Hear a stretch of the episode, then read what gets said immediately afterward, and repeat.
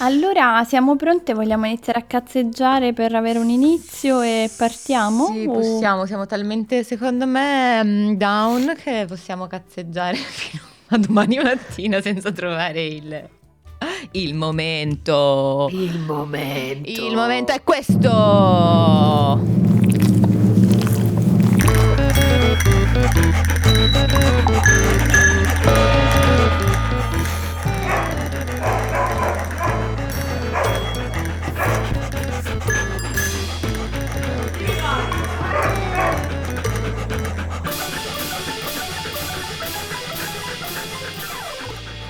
Anzi, vi ho preso alla sprovvista. Molto. Con questa voce però. Cioè, questa voce sembra tipo sì, povera sfigata, ci hai preso alla sprovvista. Dai. Ciao, benvenute e benvenuti a tutti quanti i nostri cani e le nostre cagne all'ascolto. Siamo in una nuova puntata scoppiettante. Cioè non so se scoppiettante sia l'aggettivo giusto, scoppiettante dei cani bagnati. Nella fattispecie siamo alla puntata, all'episodio 9 della stagione 5 e sono non si può dire le ore che sono, ma un grande saluto da Brussels, dalla Emma che sarei io, allo studio Brussels, perché non è più Cano a Brussels, però studio Brussels, e sono in compagnia delle due bellissime cagnacce. Ciao Giovanina, ciao Elena. Benvenute e benvenuti a tutte e a tutti. Eccoci oggi in trio cagnesco femminile. Woff woff. Woff woff anche dalla ridente Genova, woff woff da me. Adoro. Come state ragazze? Trovate dalla vita e da quello che succede in Italia. In Italia, sì, è vero che, vabbè, devo dire che io cerco sempre di stare alla larga dalle news, ma per fortuna che la nostra Elena ci ha fatto un po' una rassegna di cose piccantine di cui parlare. Ragazzi, bisogna un po' riportarvi all'ordine, anche perché l'ultima puntata è stata una puntata molto romanocentrica, ma che c'è da dire contro la romanocentrica?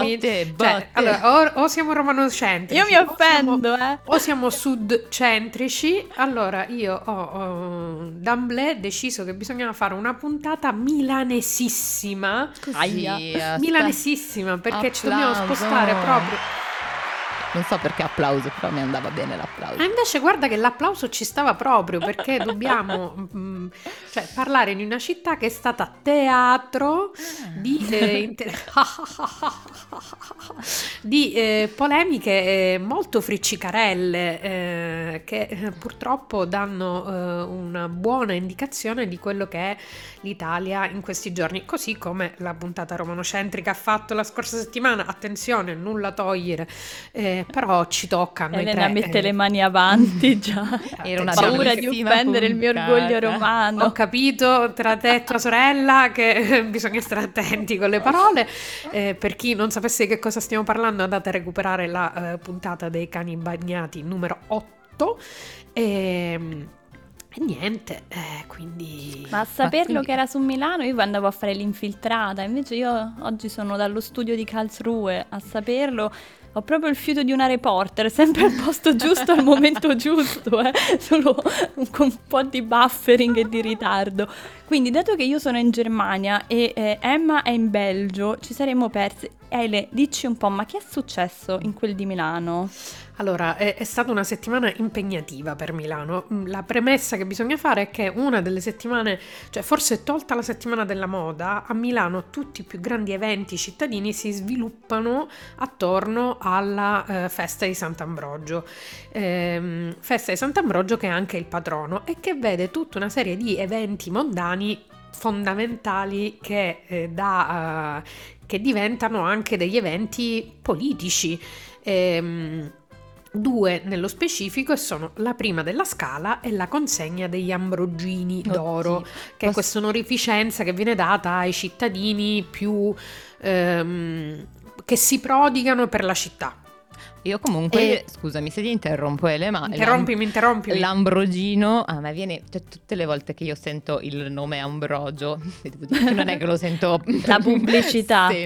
Sì, Ambrogio, non ve la ricordate la pubblicità? Ma certo. Dei Ferrero Rocher. Vabbè, comunque, tra l'altro, scusate, piccolo aneddoto che non c'entra assolutamente niente con la puntata, però io mi ricordo bene della pubblicità di Ambrogio perché quando ero piccola elementari la mia maestra ci dava da scrivere i pensierini, le frasette, e una delle frasi che avevo scritto che mi aveva fatto prendere tipo bravissima più più era: alla mia mamma piace Ambrogio. Ma no! Delle Ferrero Rocher.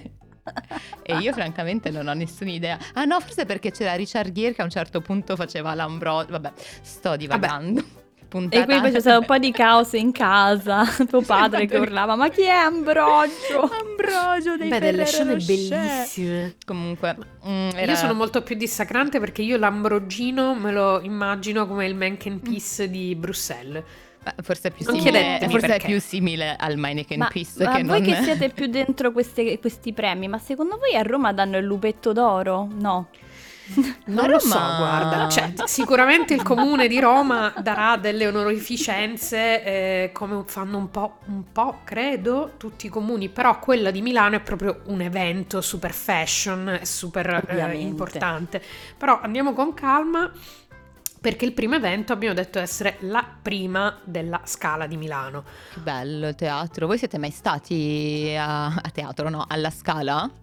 Io da fuori sono andata proprio una delle prime volte a Milano perché ero curiosissima di vedere la famosissima Scala di Milano. Purtroppo non sono ancora stata dentro, ma da fuori è una delusione. Vero? Oh, anche io. È molto meglio l'opera di Monaco, scusate. Non ho mai vista. Ups, l'ho detto. Sì, l'hai detto, vabbè, tanto qua diciamo che non ci sono presenti che si possono in qualche modo offendere. Eppure comunque la Scala, raga, è considerato uno dei teatri lirici più famosi al mondo e da cui sono passati fra i cantanti lirici, i compositori, ma anche i ballerini, cioè più importanti dell'universo della lirica internazionale. E quindi la Scala di Milano è tipo il top del top. Ah, sì. Della musica. E poi tra l'altro della Scala, perché erano stati cioè, non lo so, questo è un trip che mi sono fatta con i cenni storici che ci hai dato tu, Elena. È stato costruito da Beatrice, regina della Scala, che discendente da una ricca dinastia veronese, che saranno i signori della Scala, quindi la signoria veronese. Io, essendo di Verona, ora rivendico un pezzo della Scala. E quale pezzo vorresti rivendicare? Sentiamo, perché secondo me tu ne hai un pezzo che ti piace più degli altri. Sì, quello, il lampadario. Voglio rivendicare il lampadario. Scusate, noi ascoltatrici e ascoltatori abbiamo studiato, perché non ne sappiamo un cazzo nessuna delle tre, non tanto sull'opera o su Milano o sulla Scala, ma metti le tre cose insieme e andiamo un po' in difficoltà. Però era un fatto di cronaca che non potevamo ignorare. Ma mo che l'hai detto dici, quindi lampadari che ah no, il lampadario, scusatemi, no, volevo lasciarla per no, comunque il lampadario no, mi aveva particolarmente colpito. Poi ti giuro, Elena, che puoi dire quello che ti sei preparata. Giuro.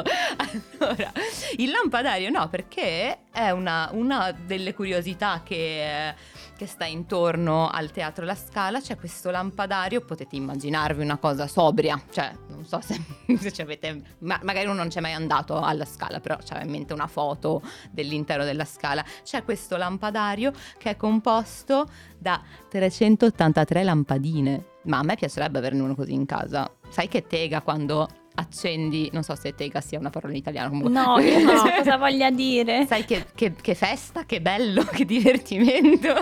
Quando uno arriva a casa, attacca, accendi 383 lampadine. Comunque stiamo spoilerando, ci sarà una... Torneremo sulle lampadine, perché comunque ci avviciniamo sempre al Natale, quindi a un certo punto torneremo sulle lampadine. Io mi taccio, come direbbe Giorgio Grasso, noi ti ascoltiamo, sì, giuro. Vai Ele. Allora, cerchiamo di andare al fatto di cronaca. Vai. Ok, ce la possiamo fare. Allora, quindi apertura della Scala, abbiamo detto che è quindi teatro, icona della lirica internazionale, evento mondano, mondanissimo per Milano. Fatto sta che di solito il capo dello Stato presenzia alla prima della Scala e viene ospitato nel palco centrale, nel palco reale, E ci sono tutta una serie di etichette e di formalità che vengono fatte durante questo evento. Una di queste è che appunto ci sia durante una delle pause il saluto da parte della più alta carica dello Stato che è lì presente in quel giorno alle maestranze del teatro. Ora, che cosa è successo però? Quest'anno è successo un casino. Partiamo dal presupposto che Mattarella quest'anno non ci poteva andare, non si è capito, Mattarella non c'era. La Giorgia aveva i suoi cazzi, tra l'altro era a Milano giusto quella mattina, però insomma è successo che la più alta carica dello Stato era la russa. Pensa in che mani siamo, della più alta carica dello Stato a rappresentarsi. Basta, mi sembrava opportuno. Tutto il cerimoniale si sono create, come dire, delle tensioni. Due su tutte. La prima, che il buon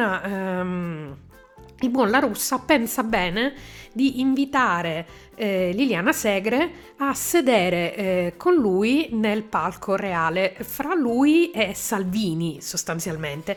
E lì la cara Liliana dice: sai che c'è, io me ne sto bella seduta nel mio, come si chiama, scusate, poltrona, nella mia bella poltrona, ecco, io me ne sto nella poltrona, non ci scassate la minchia perché deve essere sempre tutto nella mia poltrona. Al che interviene Beppe Sala, sindaco di Milano, che avrebbe dovuto anche lui presenziare fra le alte cariche e invitati, e dice: no, io starò accanto di Liliana. E quindi qua succede, ragazzi, ore di panico, tutto un set di ansie con Beppe Sala diserta il palco reale, Beppe Sala a fianco di Liliana Segre contro la russa. Fatto sta che alla fine questi si sono presi un caffè, la russa e Beppe Sala, se la sono chiarita, ed è andata a finire che la povera Liliana Segre, andatevi a vedere le foto della sua faccia perché non mi sembrava molto entusiasta. Ci sono le foto classiche del palco reale con questo parterre di le più alte cariche dello Stato e il ministro della cultura italiana, con la povera Liliana Segre lì. L'altra parte della protesta è che le maestranze del teatro si sono rifiutate di salutare la russa, perché hanno detto: noi, un personaggio che non si è apertamente schierato contro il fascismo, noi non ci vogliamo avere a che fare, per noi non è una carica dello Stato, noi non disertiamo il saluto.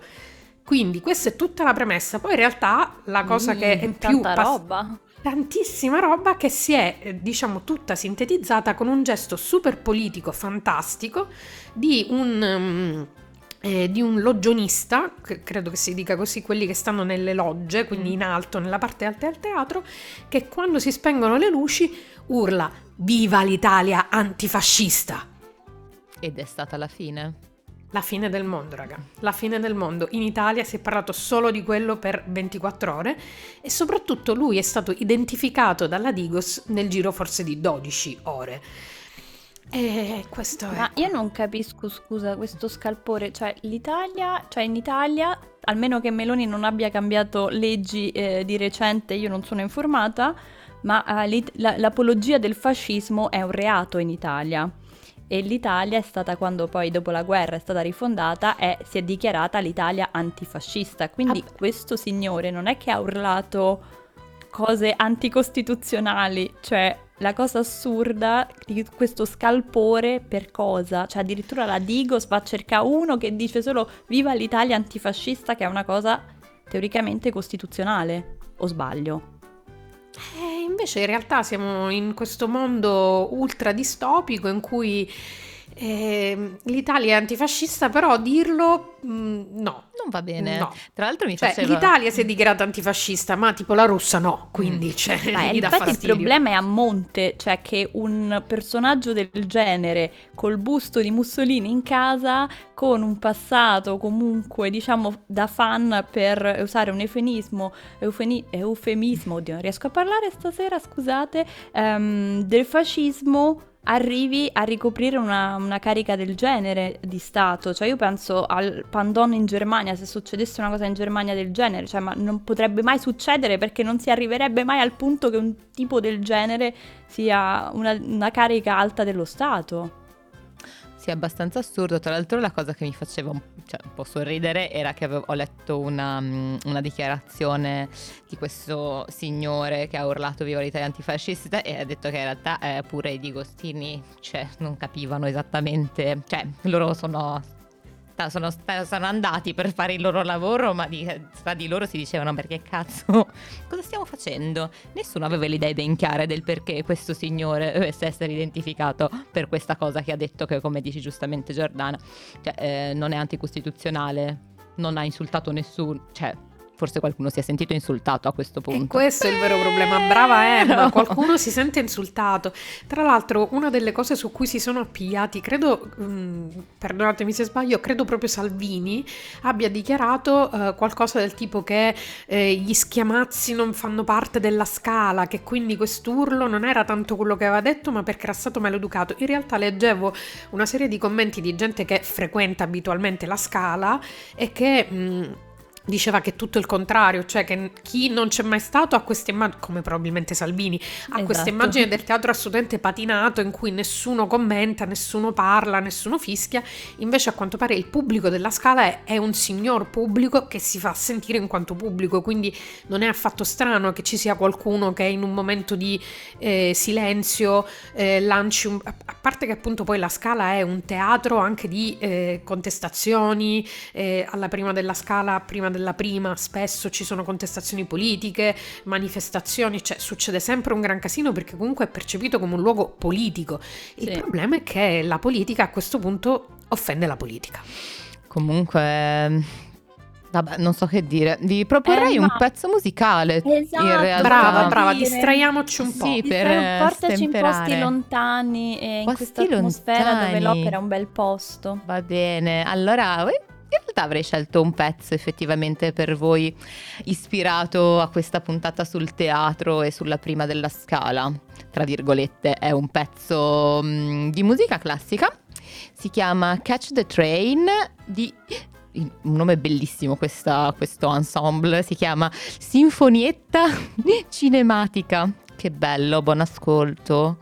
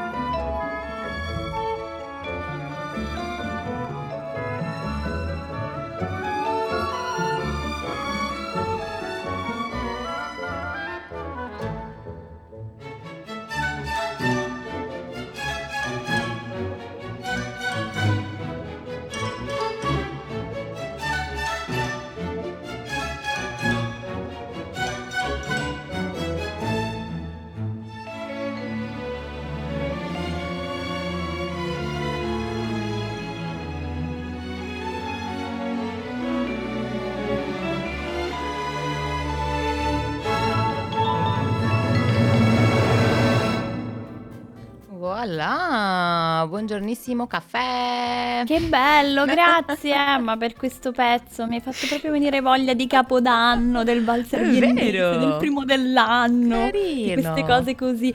Ragazze, posso dire solo una piccola cosa a cui tengo molto? Certo. Prima di stare su Milano, cambiare però Vediamo altri aspetti. Lo sapete che il nostro capo di stato tedesco, Frank Walter Steinmeier, è molto molto amico di Sergio Mattarella e ogni volta che viene in Italia i due vanno alla Scala insieme, quindi Ele forse è per questo che Sergio non c'era. Perché poi ci vuole tornare col suo amichetto. Forse sì. Che cari però, vedi? Che carino.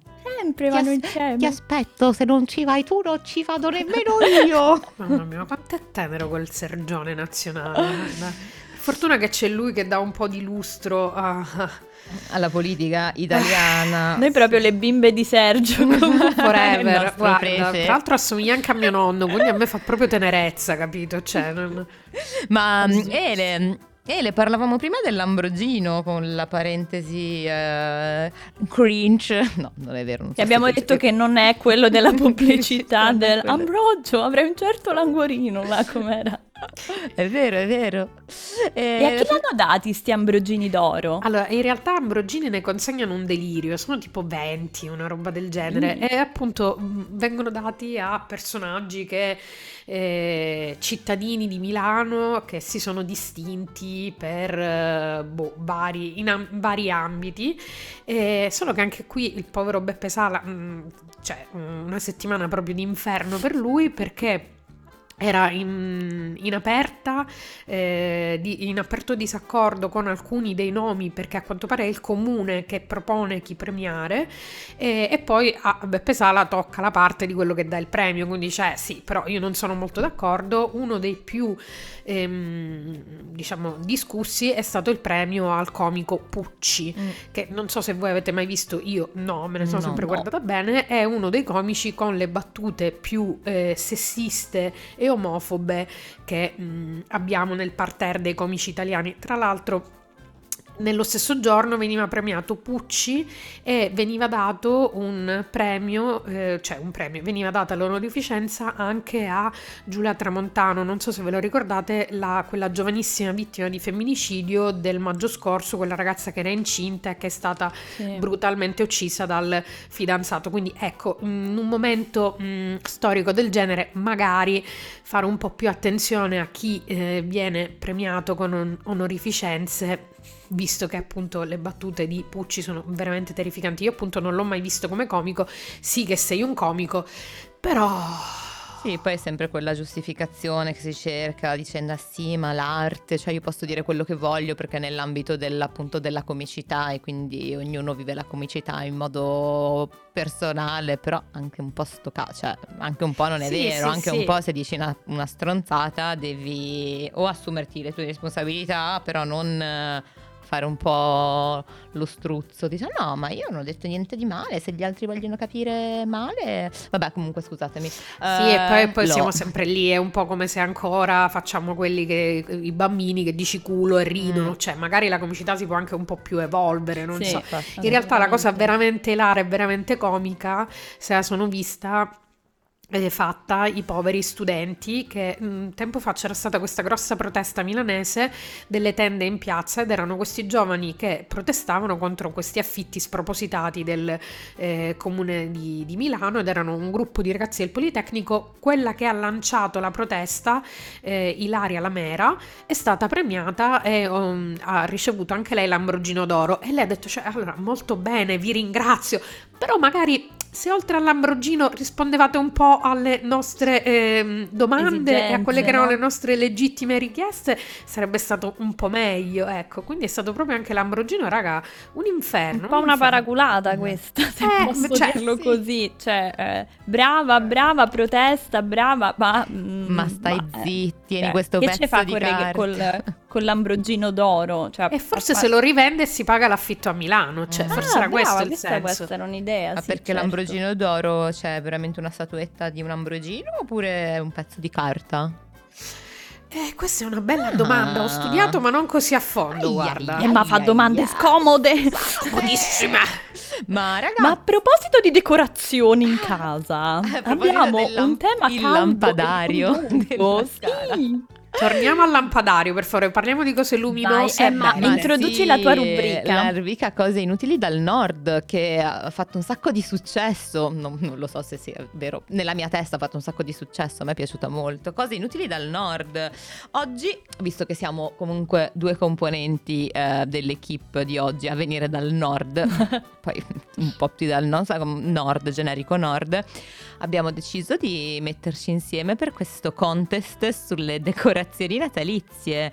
Stiamo stemperando un pochino l'atmosfera, perché tra uomini e donne alla Scala di Milano e studenti che protestano e che non vengono ascoltati, danno solo gli Ambrogini, bisogna un po' parlare di cose leggere, e quindi ci pensa il Nord Europa. Sì, e Giornalino abbiamo trovato delle bellissime notizie di gente che è un'appassionata del Natale e che vuole rendere felici gli altri decorando. Parola d'ordine: decorazione e luminosità. Quindi la mia curiosità le mie cose inutili, più che curiosità, dal nord è questa, che a Roux, che è un paesino nella Vallonia, luogo in cui succedono cose meravigliose, c'è questo ragazzo, questo giovane uomo, Benjamin, che con il suo compagno sono due veri e propri appassionati filantropi del Natale.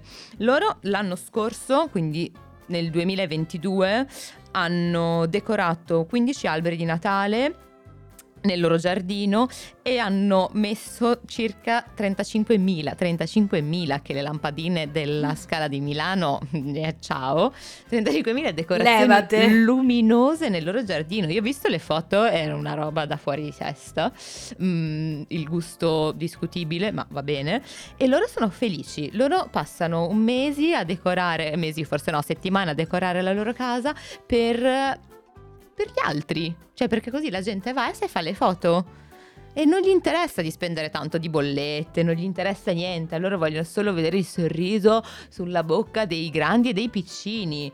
Però, nota un po' triste, devo dire che ho cercato quest'anno foto della casa di Benjamin, ma non ho trovato niente, quindi mi è venuto il dubbio che forse lui non l'ha più fatta, cioè non ha più decorato a partire dal 2022, l'ultimo anno in cui ha fatto sto boom, e poi basta. Quindi o vado a Roux e cerco Benjamin e lo convinco a continuare la sua opera di decorazione, o se no non so cosa fare. Abbiamo perso un filantropo natalizio. Forse è depresso perché i tedeschi gli hanno rubato i coniugi tedeschi gli hanno rubato l'idea e hanno vinto, ora vi racconto, hanno il record del mondo, hanno vinto il titolo. Sì, come la casa con più alberi di Natale decorati al mondo. Perché questa coppia di cinquantenni di un paesino, di un buco della Bassa Sassonia, ha decorato in casa propria quest'anno 555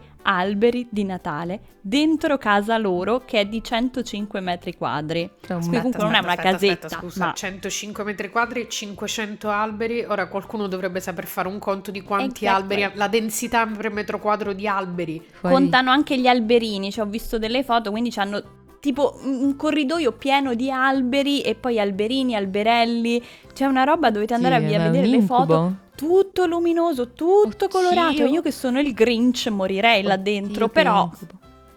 E hanno battuto il record del mondo, quindi forse Benjamin si è sentito un po' intimidito, non lo so. Comunque, cioè, la mia domanda forse rimane, semplicemente che ha aumentato il prezzo dell'elettricità. Scusate se io faccio il Grinch del Grinch, però valla a mantenere una roba del genere. Famo i conti in tasca. Ma questi due di Rintel, si chiama il paese dove abitano, cioè fanno anche due lavori abbastanza impegnativi, lei è infermiera, lui ora non mi ricordo, quindi dico, ma questi non c'hanno niente da fare che decorare alberi.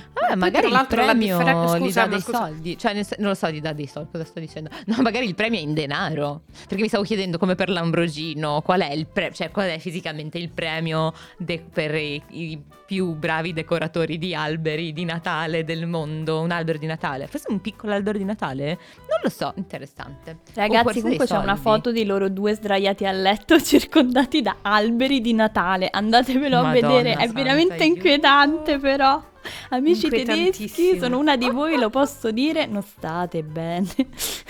almeno il buon Benjamin lo fa all'esterno della casa per la gioia dei profili Instagram dei ragazzi del paese, sì, cioè. E tra l'altro il Benjamin c'ha gli orari, perché sono andata a vedere sulla sua pagina Facebook e c'ha gli orari in cui potete venire dalle alle, perché lui non solo c'ha tutte le decorazioni, c'ha i suoi miseri 15 alberelli a questo punto decorati in giardino ma ha addirittura dei cartelloni giganteschi dei personaggi Disney che però dice di non fidarsi a lasciare fuori, e quindi lui tutti i giorni per 8 ore al giorno tira fuori da casa questi pannelli con i personaggi della Disney, i vestiti per il Natale, li lascia qualche ora in modo tale che la gente possa venirsi a fare le foto, e poi tutti i giorni per un mese se li riporta in casa. Mi sembra una roba da fuori di testa.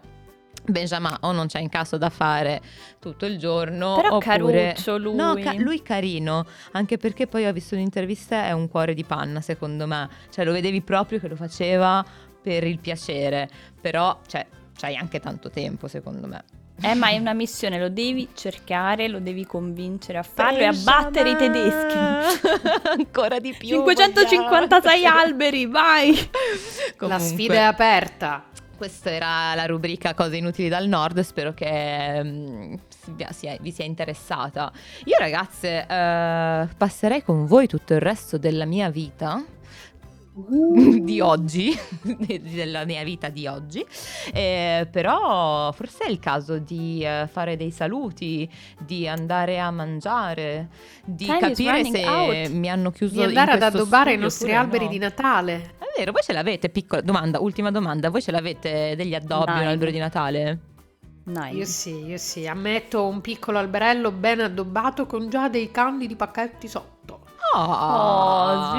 No raga, io sono tutto il contrario del Grinch.